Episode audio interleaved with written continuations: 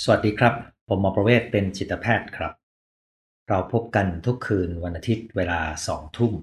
สำหรับคืนวันนี้วันอาทิตย์ที่ 25 เมษายน พุทธศักราช 2564 เรามีนัดกันในหัวข้อ 7 วิธีพักใจในเวลาวิกฤต ช่วงนี้เป็นช่วงที่คนไทยจำนวนมาก ผมอยากจะคิดว่าเป็นทุกคนนะครับ ที่มีความกังวลกับสถานการณ์ การแพร่ระบาดของไวรัสโควิด -19 ผลกระทบทางเศรษฐกิจ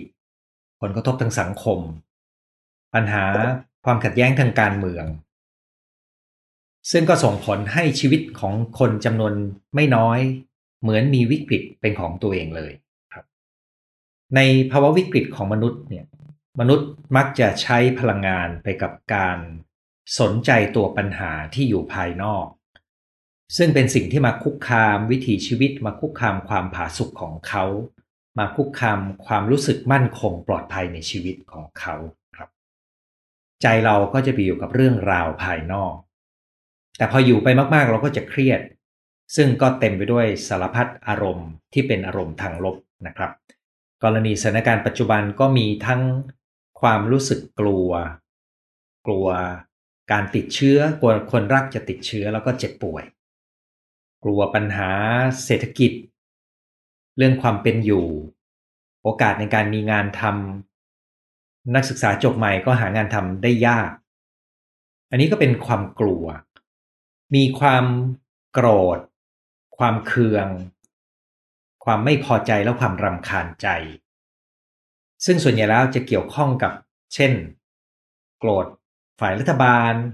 โกรธนักการเมืองฝ่ายค้าน โกรธผู้ประท้วง โกรธฝ่ายที่รู้สึกเหมือนกับ ไม่ทำหน้าที่หรือมาทำให้ปัญหามันแย่ลงครับ หรืออาจจะโกรธคนในบ้านที่ไม่ยอมป้องกันตัวเอง แล้วก็ยังออกไปข้างนอกไปพบปะพูดคุยไปมีพฤติกรรมเสี่ยง ซึ่งอาจจะพาไวรัสเนี่ยมาติดเชื้อกันในบ้าน มีความรู้สึกเหมือนเราช่วยเหลือตัวเองไม่ได้ เราทำอะไรไม่ได้ เพราะว่าสถานการณ์มันไม่ได้อยู่ในการควบคุมโดยตรงของเรานะครับ หลายคนก็พยายาม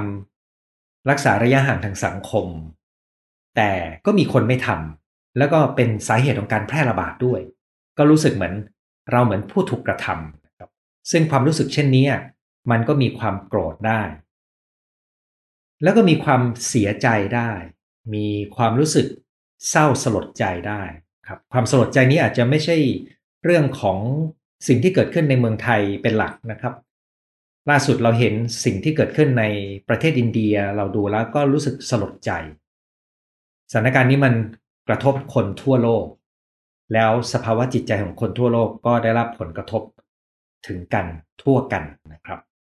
ในสภาวะเช่นนี้เนี่ยนะครับ แม้ว่าเราจะต้องจัดการปัญหาในชีวิต แต่มันก็มี สิ่งที่เราควรจะทำให้กับตัวเอง ซึ่งก็คือวิธีพักใจ เพราะโดยวิวัฒนาการของมนุษย์ระบบชีวภาพของเราเนี่ยปัญหาคุกคาม ปัญหาที่เป็นวิกฤตเนี่ยมันมักจะอยู่ไม่นานนะครับ ถ้าเราจัดการได้เราก็รอด ถ้าเราจัดการไม่ได้เราก็ตายก็จบนะครับ แต่ในเวลาที่เราอยู่กับปัญหารุมเร้าที่เป็นเหมือนวิกฤตที่ชีวิตของเรามันรวนอย่างต่อเนื่องเนี่ยตัวนี้มันจะใช้พลังงานเยอะมาก ถ้าเรายังเอาใจของเราไป จดจ่ออยู่กับเรื่องที่คุกคามเรา แต่เป็นเรื่องที่เราทำอะไรไม่ได้มาก สิ่งที่เราทำได้ดีที่สุด ก็ยังคงเป็นการมาตรการรักษาระยะห่างทางสังคม มีวัคซีนมาเมื่อไหร่ก็ไปฉีดวัคซีนกันนะครับ แล้วก็ดูแลรักษาตัวเองให้ดี วางแผนในการจัดการชีวิต รวมถึงการดูแลคนในบ้าน นั่นเป็นพื้นที่ที่เราทำได้ดีที่สุด แต่ใจของเราที่ต้องคอยติดตามสถานการณ์ที่มีเรื่องชวนให้หงุดหงิด ลำคาญใจครับชวนให้อารมณ์ขึ้นนะครับตัวนี้แหละครับ คือสิ่งที่เราจะต้องมีวิธีพักใจให้เป็น ซึ่งในวันนี้ผมก็จะคัดวิธีพักใจมา7วิธีนะครับและ7วิธีนี้ก็เลือกแล้วว่าจะกระจายลักษณะประเภทของมัน เป็นเหมือนการทบทวนครับ ทบทวนวิธีง่าย ๆ ที่เราอาจจะใช้เพื่อดูแลตัวเอง การพักใจให้เป็นเนี่ยมันก็คือการรักษาพลังงานของเราไว้นะครับ เพราะเวลาที่เราเครียดเรื้อรังเนี่ยร่างกายที่เร่งเครื่องจากความเครียดเรื้อรัง ก็จะเสี่ยงกับการที่มีการเจ็บป่วย และการเจ็บป่วยในยุคนี้เราก็จะกังวลนะครับว่าไปโรงพยาบาลได้ไหม เพราะว่าโรงพยาบาลก็เต็มมืออยู่ครับ นอกจากนี้ท่านที่มีโรคเรื้อรังประจำตัว ถ้าปล่อยให้ตัวเองเครียดเรื้อรัง ก็จะทำให้โรคเก่ากำเริบได้ มื่อจริงปีเหตุผลมากๆเลยครับ เรามีเหตุผลมากๆที่จะต้องพักใจให้เป็นในสถานการณ์ที่เรามีความเครียดและกดดันที่รุนแรง นั่นก็เป็นเหตุที่ผมหยิบเอาเรื่องนี้มาพูดคุยกันนะครับ คราวนี้เวลาที่เราพูดถึงตัวปัญหาเนี่ยเราใช้พลังงานความคิดของเราไปจัดการภายนอก แต่เวลาที่เราพูดถึงการพักใจเนี่ยเราใช้พลังงานหรือความจดจ่อของเราเนี่ยเข้ามาอยู่ภายใน มาสนใจกระบวนการที่จะฟื้นฟูสภาพ ฟื้นฟูพลังให้กับร่างกายและจิตใจของเรานะครับ ซึ่งผมได้เลือก 7 วิธีนี้มาอย่างที่เรียนครับ จัดหมวดหมู่เป็นประเภทประเภทนะครับ ซึ่งผมมานั่งดูแล้วหลังจากเรียง 7 ตัวเสร็จ มันจัดได้ 3 หมวดหมู่นะครับดังนั้นวันนี้ผมจะพูดเป็นกลุ่มนะครับ ทีละกลุ่ม 3 กลุ่ม กลุ่มที่ 1 เลยครับ ในการที่เราจะพักใจนะครับ ประกอบไปด้วย 2 วิธีแรก วิธีที่1นนะครับ ชัดและง่ายที่สุดไม่ต้องมีทักษะอะไรเลย และผมแนะนำเสมอ ก็คือการออกกำลังกายครับ ซึ่งวิธีที่ 1 และ 2 เนี่ยล้วนแล้วแต่เป็นวิธีที่กลับมาอยู่กับร่างกายตัวเองนะครับ เพราะร่างกายเป็นที่พักใจที่ดีที่สุด ในวิธีที่1ที่พูดถึงการออกกำลังกายนี้เนี่ยรูปแบบที่ชัดที่สุดที่เราเห็นก็คือ การเดิน นะครับ ซึ่งก่อนหน้านี้เราก็จะแนะนำให้เดินในที่ธรรมชาติ แต่เนื่องจากข้อจำกัดของสถานการณ์ โดยเฉพาะถ้าท่านอยู่ในกรุงเทพและท่านอยู่ในคอนโดเนี่ยพื้นที่ส่วนกลางของท่านอาจจะไม่ได้เปิดได้เหมือนเดิม ถ้าท่านมีพื้นที่ในหมู่บ้าน ก็อาจจะยังพอมีพื้นที่สำหรับเดินออกกำลังกายนะครับ แต่ก็อาจจะไม่ค่อยอยากออกนอกบ้านเหมือนเดิม ก็จะชวนว่าให้ออกกำลังกายในบ้านครับ ออกกำลังกายในบ้านให้มากขึ้น ซึ่งวิธีการออกกำลังกายในบ้านนี้ก็ทำได้ทุกรูปแบบครับ คลิปวิดีโอใน YouTube เป็นแหล่งวิธีการออกกำลังกายที่ดีมากๆนะครับ ตัวผมเองค้นหารูปแบบการออกกำลังกาย อยู่เรื่อยๆ จากในวิดีโอ YouTube นะครับ ซึ่งก็มีทั้งกลุ่มที่เป็นการออกกำลังกายแบบแอโรบิกการออกกำลังกายแบบที่เป็นการสร้างกล้ามเนื้อ โดยการใช้แรงต้านหรือที่เราเรียกว่าเป็นการ ต้านแรงหรือยกน้ำหนักในกลุ่มนั้น และการออกกำลังกายที่เป็นการสร้างความยืดหยุ่นหรือยืดเหยียดและการส่งตัว ในการออกกำลังกายทุกประเภทเนี่ยจะมีการเคลื่อนไหว จะมีความเหนื่อยในระดับหนึ่งนะครับแม้แต่โยคะก็ยังมีอาการเหงื่อออกนะครับ เวลาที่ทำเสร็จเราจะรู้สึกได้ถึงความสดชื่น มันเป็นวิธีพักใจที่ดี เพราะระหว่างเราออกกำลังกาย ใจของเราจะถูกตรึงไว้กับร่างกายของเราดังนั้นถ้าท่านรู้สึกว่าเครียด ไม่ค่อยมีแรงเหนื่อยล้านะครับ ออกกำลังกายให้พอเหมาะกลับจะช่วยฟื้นฟูพลังงานของท่านได้ สดชื่นขึ้นได้ครับ ตัวที่สองซึ่งเป็นการกลับมาอยู่กับร่างกายที่ประณีตกว่า และอาจจะต้องอาศัยการฝึกฝน และมีทักษะที่สามารถฝึกต่อไปได้เรื่อยๆ จากขั้นง่าย ๆ ไปสู่ขั้นที่ลึกซึ้ง แล้วก็ไปสู่ขั้นที่ไปไกลมากๆเลย เป็นการฝึกจิต ก็คือการ กลับมาใช้ร่างกายในการฝึก ศาสตร์ต่างๆ ที่ผมเรียกรวมในคำว่าศาสตร์ผ่อนคลายนะครับไม่ว่าจะเป็นการฝึกหายใจ ซึ่งเดี๋ยวผมจะอธิบายเพิ่มเติมนะครับ การทำบอดี้สแกนการใช้ประสาทสัมผัส ในศาสตร์พวกนี้นะครับ หัวใจสำคัญก็คือเราสังเกต อาการเคลื่อนไหวของร่างกาย หรือเคลื่อนความรู้สึกไปตามร่างกาย ซึ่งจะยากกว่าการเคลื่อนไหวแบบวิ่งเดิน เหมือนการออกกำลังกายในข้อแรกนะครับ แต่มันมีความละเอียดกว่า แล้วถ้าเราฝึกได้เราจะรู้สึกถึงความสามารถที่เราจะอยู่กับร่างกายที่จะช่วยพักใจได้อย่างต่อเนื่อง ไม่จำเป็นที่จะต้องไปเคลื่อนไหวมากๆ เหมือนประเภทที่หนึ่งมันมีความประณีตกว่า ยากกว่า แต่ใช้ได้ผลยั่งยืนกว่านะครับ ในสูตรของการหายใจเนี่ยมีอยู่ด้วยกันหลายรูปแบบนะครับ รูปแบบที่ง่ายๆ ก็จะเป็นรูปแบบที่ใช้การนับเลขประกอบ ซึ่งผมก็จะมีสูตรการหายใจด้วยการนับเลขอยู่ 3 สูตรที่จะแนะนำคนนะครับทุกสูตรเนี่ยมีหลักคิดที่สำคัญอันหนึ่งก็คือ หายใจออกให้ยาวกว่าหายใจเข้า เพราะการหายใจออกจะเป็นช่วงเวลาที่ระบบประสาทของความผ่อนคลายถูกกระตุ้นให้ทำงานนะครับนั้นถ้าคุณสังเกตดูเวลาที่คุณหายใจเข้า และออก ให้ยาวเนี่ยนะครับ ในจังหวะของการหายใจออกให้ยาวเนี่ย เราจะพบว่าใจของเราจะสงบลง ร่างกายของเราจะผ่อนคลายลงครับนั้นสูตรทุกสูตรที่ผมกำลังจะพูด ก็จะเป็นสูตรที่จะสังเกตได้ว่าลมหายใจออก จะถูกกำหนดให้ยาวกว่าลมหายใจเข้าครับคำว่ายาวกว่านี่ท่านอาจจะสงสัยว่าเอ๊ะก็นี้เมื่อเราหายใจเข้า กับหายใจออก ปริมาณอากาศมันน่าจะเท่ากัน ถ้าเราหายใจออกยาวกว่า ก็แปลว่า เราผ่อนลมออก ช้ากว่า ทำให้ลมหายใจออกยาวกว่านะครับ ยกตัวอย่างสูตรแรกสูตรที่ง่ายที่สุดนะครับ สูตรนี้ก็คือหายใจเข้านับ1-3ถึงกลั้นไว้นับ 1 หายใจออกนับ1-4ถึงหรือ5นะครับ คุณลองทำดูระหว่างฟังนะครับ หายใจเข้านับ1-3ถึงกลั้นไว้นับ 1 หายใจออกนับ1-4ถึงหรือ 5 แล้วแต่ปอดของแต่ละคน คนไหนปอดใหญ่หน่อย ก็นับ 5 นับ 6 ก็ได้ครับ3 1 4 หรือ 3 1 5คุณลองทำดู ในรายละเอียดของสูตรทุกสูตรนะครับ อาจจะมีการทดลองระหว่างหายใจออกทางจมูกกับหายใจออกทางปาก ซึ่งในสูตรแรกเนี่ยชัดเจนได้เลยครับ คุณลองใช้สูตร 314 หรือ 315นะครับเข้า 3 ข้าง 1 ออก 4 หรือ 5 แล้วลองทดลองระหว่างหายใจออกทางจมูกกับหายใจออกทางปากดู และดูว่าชอบแบบไหนนะครับ คนส่วนใหญ่จะชอบการหายใจออกทางปากมากกว่า ซึ่งการหายใจออกทางปากกรณีนี้นะครับ จะเป็นการเป่าลมเหมือนเราเป่าของร้อนแบบนี้ เขาจะรู้สึกได้ว่าลมออกจากปอดได้คล่องตัวกว่า ในการหายใจแบบนี้ถ้าทำสักสิบครั้งก็จะรู้สึกว่าใจของเราสงบลง ถ้าเราทำคล่องก็ทำเป็นประจำ จะช่วยลดความฟุ้งซ่าน ความวิตกกังวล ความขุ่นเคืองใจได้ดี ถ้าคุณจะจำอะไรสักอย่างหนึ่ง จากการคุยวันนี้ไปใช้ ผมอยากจะให้คุณจำการหายใจ 3 1 4 หรือ 5 แล้วดูว่าหายใจออกหรือทางจมูกหรือปากดีกว่ากัน แล้วก็จำตัวนั้นไปใช้กับตัวเองได้เลยนะครับ บางคนเนี่ยจะชอบการหายใจออกทางจมูกมากกว่าปากปากนะครับ ในสูตรนี้ อันนี้คือสูตรที่ 1 สูตรที่ 2 เป็นสูตรที่ผมเรียนตอนที่เรียนชิกง จากหมอ ชาวจีนที่มาจากปักกิ่งนะครับเเขาใช้สูตร 448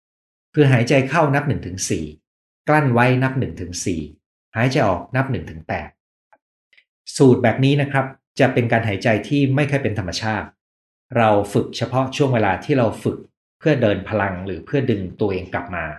แต่ไม่สามารถหายใจแบบนี้ได้เป็นตลอดตลอดวันนะครับ แต่สูตรแรกเนี่ยเป็นสูตรที่เราสามารถใช้ได้ตลอดเวลานะครับ สูตรแบบเข้า4ข้าง4ออก8เนี่ยนะครับ ในการหายใจแบบนี้จะ เน้นให้การหายใจออกให้หายใจออกทางปากเลย และถ้าท่านต้องการหายใจออกแบบชิกง ให้เอาลิ้นแตะตรงฐานฟันบน แล้วก็ผ่อนลมออกทางปากนะครับ แล้วก็ผ่อนยาวเป็น8นั้น เวลาหายใจออกเข้านับ1-4กั้นไว้นับ1-4หายใจออกทางปาก นับ1-8นะครับ คุณลองดูนะครับ หายใจเข้า ออก ขออภัยเข้าแล้วต้องกั้นก่อนนะครับเอาใหม่เข้า กั้น ออก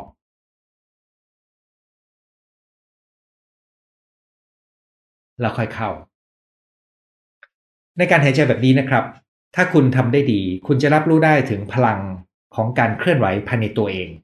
ที่แรงกว่าการหายใจแบบที่1นนะครับในการหายใจแบบที่1มันจะเป็นแบบสบาย แต่การหายใจแบบที่2เนี่ยจะรู้สึกได้ถึงพลังที่มันอัดเคลื่อนไหวอยู่ในตัว เนื่องจากนี้เป็นฐานของการฝึกพลังชี่อย่างหนึ่งนะครับเอ่อมันมีรายละเอียดมากกว่านี้ แต่ว่าถ้าคุณอยากลองฝึกสูตร 448 อย่าลืมหายใจออกทางปากนะครับ แล้วก็ลองดูว่าคุณชอบแบบไหนระหว่างสูตร 31 4 หรือ 5 กับสูตร 448 นะครับ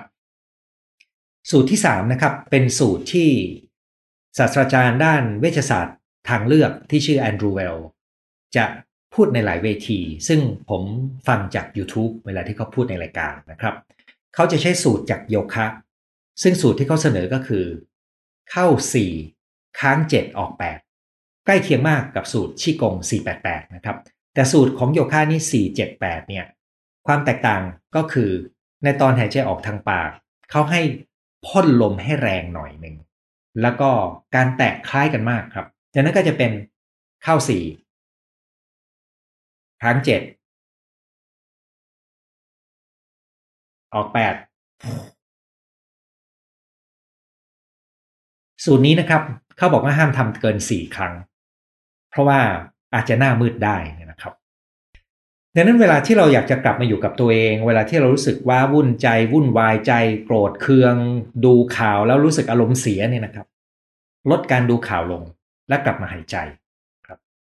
การหายใจนี้ก็จะทำให้เราได้พักใจ นอกจากสูตรหายใจต่างๆ แบบนี้แล้วนะครับ ก็ยังมีสิ่งที่เรียกว่า body scan คือการเคลื่อนไหว ซึ่งในเวลาที่มีผมจะใช้เป็นคำบรรยาย แต่คุณต้องลองไปฝึกดูนะครับ ถ้าคุณนั่งแล้วฝ่าเท้าวางกับพื้นนะครับ ให้รับรู้ความรู้สึกที่ฝ่าเท้า แล้วค่อยๆเคลื่อนความรู้สึกมาตามร่างกายขึ้นมาที่ข้อเท้าขึ้นมาที่น่อง ขึ้นมาที่ต้นขามาที่ก้นที่รองน้ำหนักอยู่ ขึ้นมาที่หลังตอนล่าง หลังตอนบนขึ้นมาที่ไหล่ คอ ศีรษะ แล้วก็ยอดศีรษะ แล้วก็เคลื่อนลงมาที่ท้ายทอย คอ ไหล่ หลังตอนบนหลังตอนกลางหลังตอนล่างไล่ไปจนถึงฝ่าเท้านะครับ การเคลื่อนแบบนี้นะครับ ถ้าคุณจดจ่อดีๆ คุณจะรู้สึกได้ถึงความรู้สึกไปแต่ละส่วนเเวลาที่ผมสอนคนที่เรียนครั้งแรกแบบนี้นะครับ อย่างวันนี้ก็สอนทางซูมเขาบอกได้เลยว่ามันทำให้เขารู้ว่าตรงไหนเกร็ง แล้วมันรู้สึกคลายลง มันทำให้เขารู้สึกกลับมาอยู่กับร่างกายได้ดีขึ้น มันเป็นตัวที่ทำให้เขารู้สึก นิ่งลงได้ สบายขึ้นได้คุณลองไปฝึกดู ส่วนตัวที่ 3 เป็นกรณีของการใช้ประสาทสัมผัสนะครับ สูตรที่ผมจะใช้เช่น ให้ดูไปรอบๆ และเห็นอะไรบ้างบอกมา 5 อย่าง คุณลองทำดูครับ นั่งอยู่ในห้องที่คุณนั่งอยู่นี่แหละพอคุณอารมณ์ไม่ค่อยดี คุณก็ดูไปรอบๆ จะมาอยู่ในห้องหรือนอกห้องก็ได้ แล้วสังเกตดูว่าคุณเห็นอะไรห้าอย่าง อยู่กับสิ่งนั้นทีละอย่างทีละอย่างนะครับ จากนั้นก็ลองนิ่งเงียบฟังเสียงดูว่าคุณได้ยินเสียงอะไรสี่อย่าง นะครับ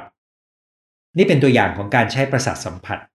ซึ่งวิธีนี้เป็นวิธีที่สังเกตไหมครับ ว่ามันมีความประณีตและละเอียดกว่าวิธีของการออกกำลังกาย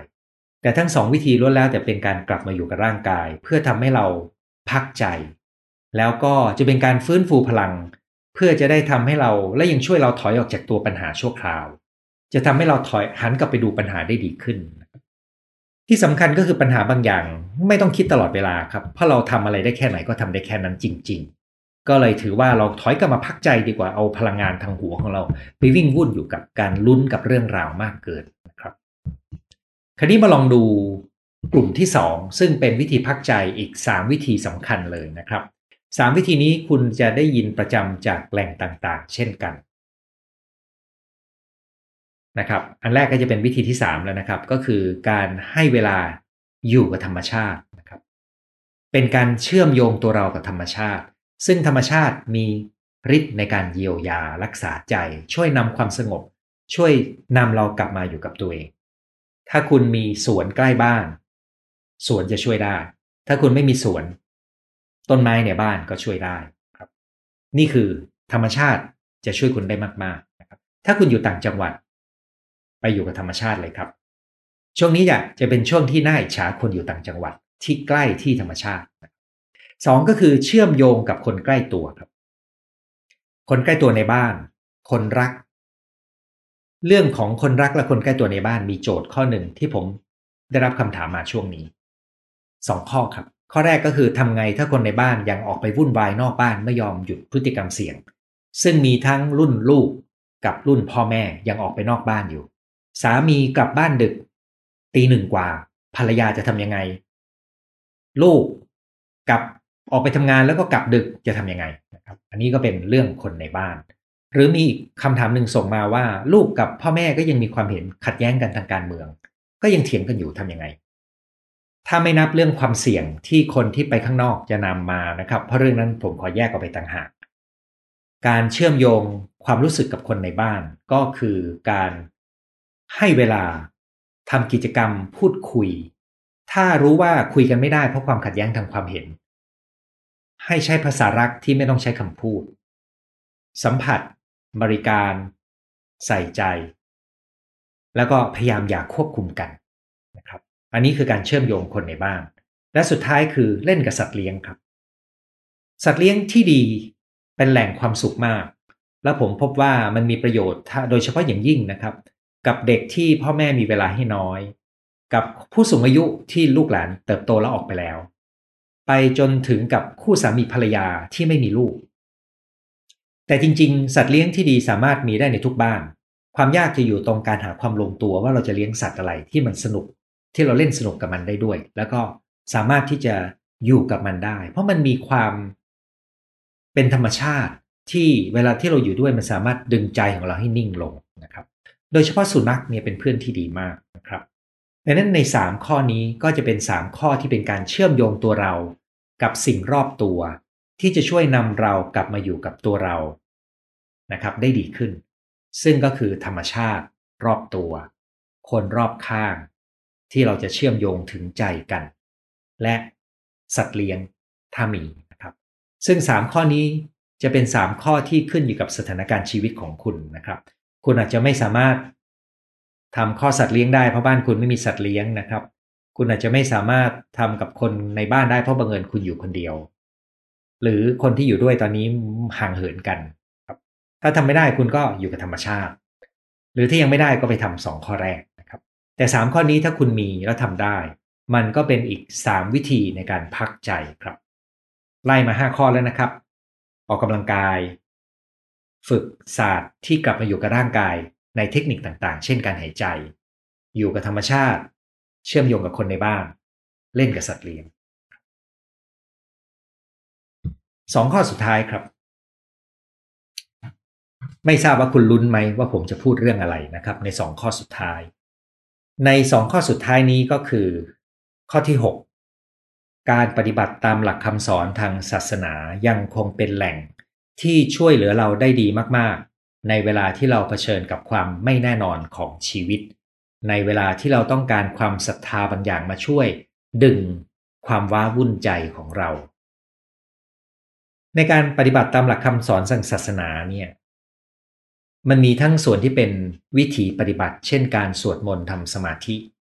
และมีทั้งส่วนที่เป็นการศึกษา ได้ข้อคิด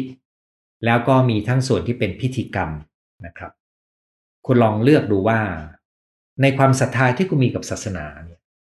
ช่วงเวลาช่วงที่คุณกำลังว้าวุ่นใจ อาจจะเป็นช่วงเวลาที่ดีที่คุณจะกลับมาเชื่อมกับคำสอนที่คุณในศาสนาที่คุณนับถือนะครับ อันนี้คือข้อ 6 ส่วนซึ่งสังเกตไหมครับ ในข้อ 6 นี่จะแตกต่างจาก 5 ข้อแรกแล้วนะครับ มันยกระดับไปอีกกลุ่มหนึ่ง ในข้อ7เนี่ยก็มีความเชื่อมต่อกับข้อ 6 อย่างหนึ่งครับ คือปัจจุบันมีคนที่ไม่ได้ไม่ได้นับถือศาสนาอะไร แล้วก็ประกาศตัวว่าเขาไม่นับถือศาสนาอะไร แต่เขายังสนใจเรื่องชีวิต สนใจความหมายชีวิต สนใจคำถามเกี่ยวกับชีวิต เช่นเกิดมาทำไม แต่เขาไม่ชอบว่าบอกว่าตัวเองนับถือศาสนาอะไรดังนั้นคนกลุ่มนี้ก็จะไปรวบรวมข้อคิดจากแหล่งต่างๆ ซึ่งความสนใจต่อชีวิต ที่ไม่ได้ผูกกับศาสนาเนี่ยภาษาอังกฤษก็จะมีคำคำหนึ่ง เป็นคำว่า spiritual นะครับ ภาษาไทยแต่เดิมก็แปลเป็นคำว่าจิตวิญญาณ ซึ่งผมก็ยังชอบคำนี้อยู่ แต่มีบางท่านแปลว่าจิตปัญญานะครับ มันก็คือการค้นหาคำถามใหญ่ของชีวิต ซึ่งในเวลาที่มีวิกฤตเนี่ย การมีการใช้เชื่อมกับคำถามใหญ่ของชีวิต จะช่วยเราพักออกจากความรู้สึกวิกฤตได้ ถอยมามองภาพใหญ่ได้นะครับ ซึ่งสำหรับคนที่นับถือศาสนาก็ไม่มีข้อห้ามในการมาสู่ข้อนี้นะครับ และคนที่นับถือศาสนาและศึกษาคำสอน และนำมาประยุกต์ใช้ในทางความคิดด้วยเนี่ยนะครับ ก็จะมีชุดความคิดจำนวนหนึ่งที่ทำให้เราทำใจพักใจได้ดีขึ้น ประกอบไปด้วยอะไรบ้าง เช่นในวัฒนธรรมไทยจะมีคำหลายคำนะครับ ถ้าเป็นคำทั่วไปก็อาจจะเป็นอะไรจะเกิดก็ต้องเกิดนะครับหรือบางครั้งเราก็มีคำว่า ช่างหัวมันนะครับ ซึ่งผมก็นึกถึงในหลวงรัชกาลที่ 9 นะครับ ก่อนที่พระองค์จะสวรรคตท่านก็ พระราชทานโครงการชื่อนี้สอนใจเรา แต่สำหรับชาวพุทธ ก็จะมีคำคำหนึ่ง ซึ่งผมอ่าน ความรู้ชุดนี้ในสมัยที่อยู่ในช่วง ถ้าจำไม่ผิดอยู่ในช่วงเป็นนักศึกษาแพทย์ หรือไม่ก็จบแพทย์มาใหม่ ๆ นะครับ ที่สรุปเป็นภาษาชาวบ้านก็คือ สิ่งต่างๆ มันเป็นไปตามเหตุปัจจัยของมัน ไม่ว่าเราจะชอบหรือไม่ชอบ มันก็ยังต้องเป็นอย่างนั้นของมัน ไม่ว่าเราจะชอบหรือไม่ชอบ ก็จะยังมีคนที่ไม่ทำการรักษาระยะห่างทางสังคม มีคนที่ไม่คำนึงถึงสังคมทำสิ่งที่เห็นแก่ตัว ไม่ว่าเราจะชอบหรือไม่ชอบ เราก็จะต้องได้ข่าวของนักการเมืองที่เลวออกมา ให้ได้ยินอยู่เป็นระยะ ผมไม่ได้พูดว่านักการเมืองเลวนะครับ เพราะว่าเราจะได้ข่าวนักการเมืองที่ไม่ดีอยู่เสมอเป็นระยะระยะ ไม่ว่าเราจะชอบหรือไม่ชอบ แน่นอนครับ นักการเมืองก็มีที่ดีและไม่ดี แต่เวลาเราฟังเรื่องราวที่ไม่ดีของนักการเมืองเนี่ยอันเนี้ยของขึ้นเหมือนกันนะครับเราก็ต้องเข้าใจครับว่ามันเป็นวิถีจริง ๆ สิ่งต่างๆ มันเป็นไปตามเหตุปัจจัย ที่ทำให้เขามาอยู่ตรงนี้ครับไม่ได้แปลว่าเราจะยอมรับแบบเฉยๆไม่ต้องยุ่งอะไรนะครับ แต่แปลว่ามันจะทำให้เรายอมรับความเป็นจริงที่เราจะต้องฟังข่าวเรื่องที่ไม่เป็นเรื่องนะครับ ฟังข่าวที่มีการระบาดที่ต่าง มีการปกปิดข้อมูลกับบุคลากรทำให้บุคลากรทางการแพทย์ ต้องไปเก็บตัวเป็นหลายสิบคนเนี่ยนะครับ มันเป็นเรื่องไร้สาระมากใช่ไหมครับ แต่ทันทีที่เรามองว่ามันเป็นไปตามเหตุปัจจัย สิ่งต่างๆ มันจะเป็นของมันไม่ว่าเราจะชอบหรือไม่ชอบ เวลาที่เราคิดแบบนี้ได้นะครับ มันจะเกิดการปล่อยวาง แล้วเมื่อเราปล่อยวางเนี่ย มันก็ปล่อยวางได้หลายระดับครับ จากระดับที่เรายอมรับว่ามันเป็นไปอย่างนั้นของมัน เราก็ เลือกทำในสิ่งที่เราทำได้ อย่างน้อยเราก็ไม่ต้องขุนเคืองว้าวุ่นใจกับเรื่องไร้สาระที่ไม่เป็นเรื่องแต่สร้างปัญหาให้กับสังคมเนี่ยนะครับ อันนี้คือการรวบรวมข้อคิดที่อาจจะมาจากทางคำสอนทางศาสนาก็ได้ หรือไม่ใช่คำสอนทางศาสนาก็ได้ แต่ตัวผมเองเนื่องจากผมศึกษาคำสอนในช่วงอายุ 20 กว่า 30 อยู่มากนะครับ มันก็ยังมีอิทธิพลกับกับความคิดของผมในปัจจุบัน จะทำให้เราปล่อยวางแล้วก็เป็นการพัก แต่เป็นการพักที่ไม่เหมือนกับการออกกำลังกายหรือพักสงบ เป็นการพักที่เราเข้าใจมัน แล้วบางครั้งเราก็มองข้ามช็อตว่าเดี๋ยวถึงจุดหนึ่งมันก็จะเป็นประมาณนั้นประมาณนี้ เช่นเรารู้ดีว่า ถึงจุดหนึ่งมันก็จะมีวัคซีนแล้วก็จะได้ฉีดวัคซีนกัน แต่มันจะมีความเสียหายทางเศรษฐกิจในระดับหนึ่ง มันจะมีคนติดเชื้อแล้วจะต้องเสียชีวิตไประดับหนึ่ง เราควบคุมมันไม่ได้ ตัวนี้ก็จะเป็น การพักโดยการหาวิธีคิด เพื่อทำให้เรายอมรับและอยู่ได้กับความเป็นจริงที่เราไม่ชอบครับ ตัวนี้ก็เป็น 7 วิธีของการพักใจ 2 วิธีแรกเป็นการกลับมาอยู่กับร่างกายของเรา 3 วิธีถัดมาเป็นการเชื่อมโยงกับสิ่งแวดล้อมธรรมชาติ คนและสัตว์เลี้ยง 2 วิสุดท้ายเป็นการเข้าสู่เรื่องของจิตวิญญาณ คำสอนทางศาสนา และการประยุกต์ใช้ความคิดที่ตอบคำถามในระดับที่มองเห็นความเป็นจริงของชีวิตที่ทำให้เราปล่อยวางได้ดีขึ้นครับ